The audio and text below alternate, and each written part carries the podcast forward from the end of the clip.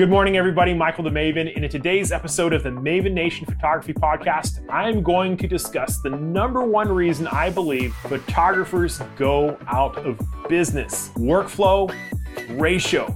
First, let me say thank you to our sponsor, Proven Nutrition, who makes a fantastic energy drink called Corefit. I've been using it for two years now. I love it. It tastes amazing. It's a pre and post workout energy drink loaded with amino acids, herbs, low glycemic, and it tastes amazing. Proven Nutrition has agreed to send you free samples if you cover shipping. Thank you to Proven Nutrition. When we're talking about workflow ratio and how it applies to you, I would even go so far as to say it applies to everyone. From the moment that you wake up to the time that you close your eyes at night in your bed, what we do during the day is what we produce productivity. And we're limited. We only have so many hours in a day. How can we maximize what we're doing. So I wrote a book two years ago. It was published called The Efficiency Playbook. This is a chapter from one of the beginning parts of the book. Check it out if this topic interests you because I'm about to blow your mind. In the 1930s, there was a Russian scientist named Georgy Gause who was giving a lot of credit for this. There are other scientists who studied it clearly, and he summarized what is now referred to as the competitive exclusion principle. What he did was he took two sexually incompatible organisms and he put them in test tubes with a certain amount of food and resources. And what he discovered was that over time, one of the species would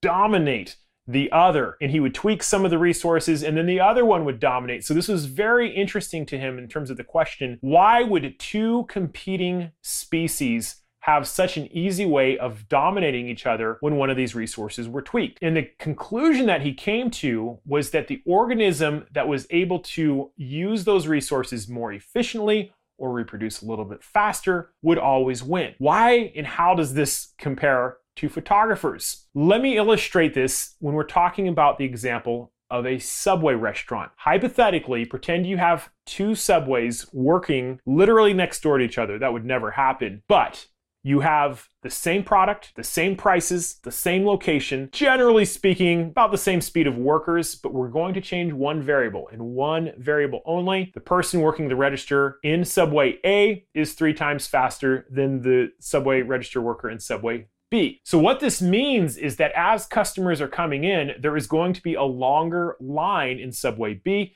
And as that line gets longer and longer, fewer and fewer customers are going to want to go to Subway B. Well, there's this other Subway right here. There's almost no line. And what this means is that Subway A is going to have a lot more sales because one person was three times slower than the other. That's that would be the only variable. All other things being equal. Obviously, Subway A would have greater costs because they're putting out more product, but the sales would also be much higher. So when we're talking about photographers, the question is when you have two photographers competing for a limited resource, customers, all other things being equal. We're making the assumption they're using the same gear, they're shooting in the same locations. They have the same skill, same prices. Everything is the same, but the only one difference between the two is that photographer A has a very good workflow ratio and photographer B has a very poor workflow ratio. So that begs the question what is workflow ratio in the first place? I define workflow ratio as the number of hours shooting compared to the number of hours processing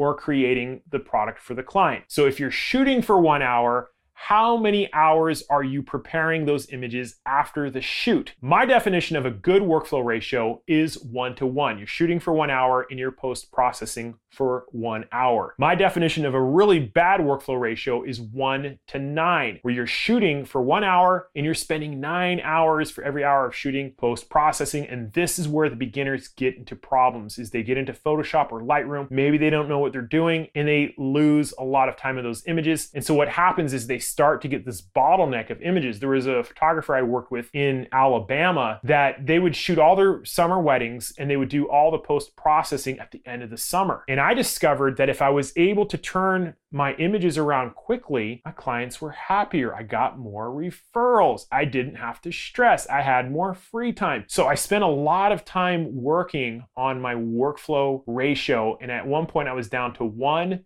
hour of shooting to a half hour of post processing. So the question then becomes is how in the world can you improve your workflow ratio? Very important. I think in the beginning when you're just learning your software, obviously there is a learning curve, but after a certain amount of time, you have to be able to get yourself to the point that you can make these decisions very quickly. And there are two major ways that I can think of to improve your workflow speed. The first is automations and the second is strategic planning. When we're talking about automation, I'm talking about things that happen automatically. It can be a computer program, such as an action or a preset that if you can go through hundreds or even thousands of images with just a few clicks, it's going to save you a tremendous amount of time. I think beginners kind of caught up in editing every picture. I think it's a huge mistake. I have some great people that I work with who help me in terms of some of the editing and cleaning up we do in the videos. It has made a huge difference. The second major tactic is strategic planning. When I say that, what I mean is what do you tell your customers versus what you actually deliver? I tried to tell my customers I would get their photos to them within two or three months, but then I would actually do it in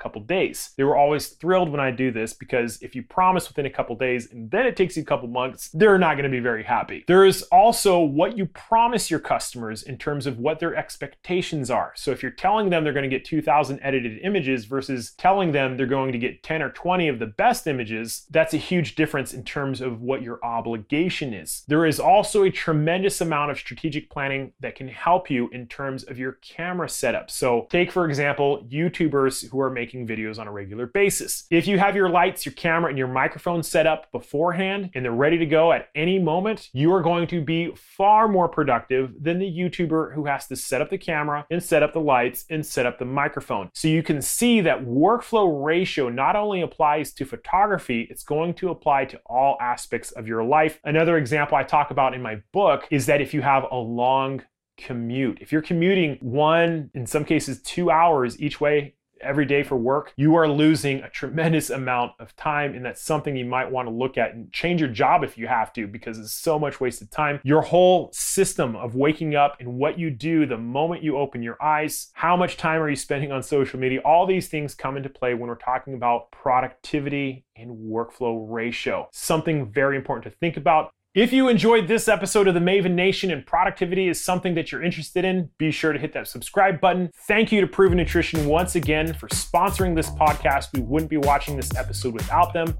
Corefit is an awesome drink. Try it out. You will not regret it. I am Michael the Maven. What productivity topics do you want me to cover in my next video? Let me know in the comments below, and I hope you're having a great day.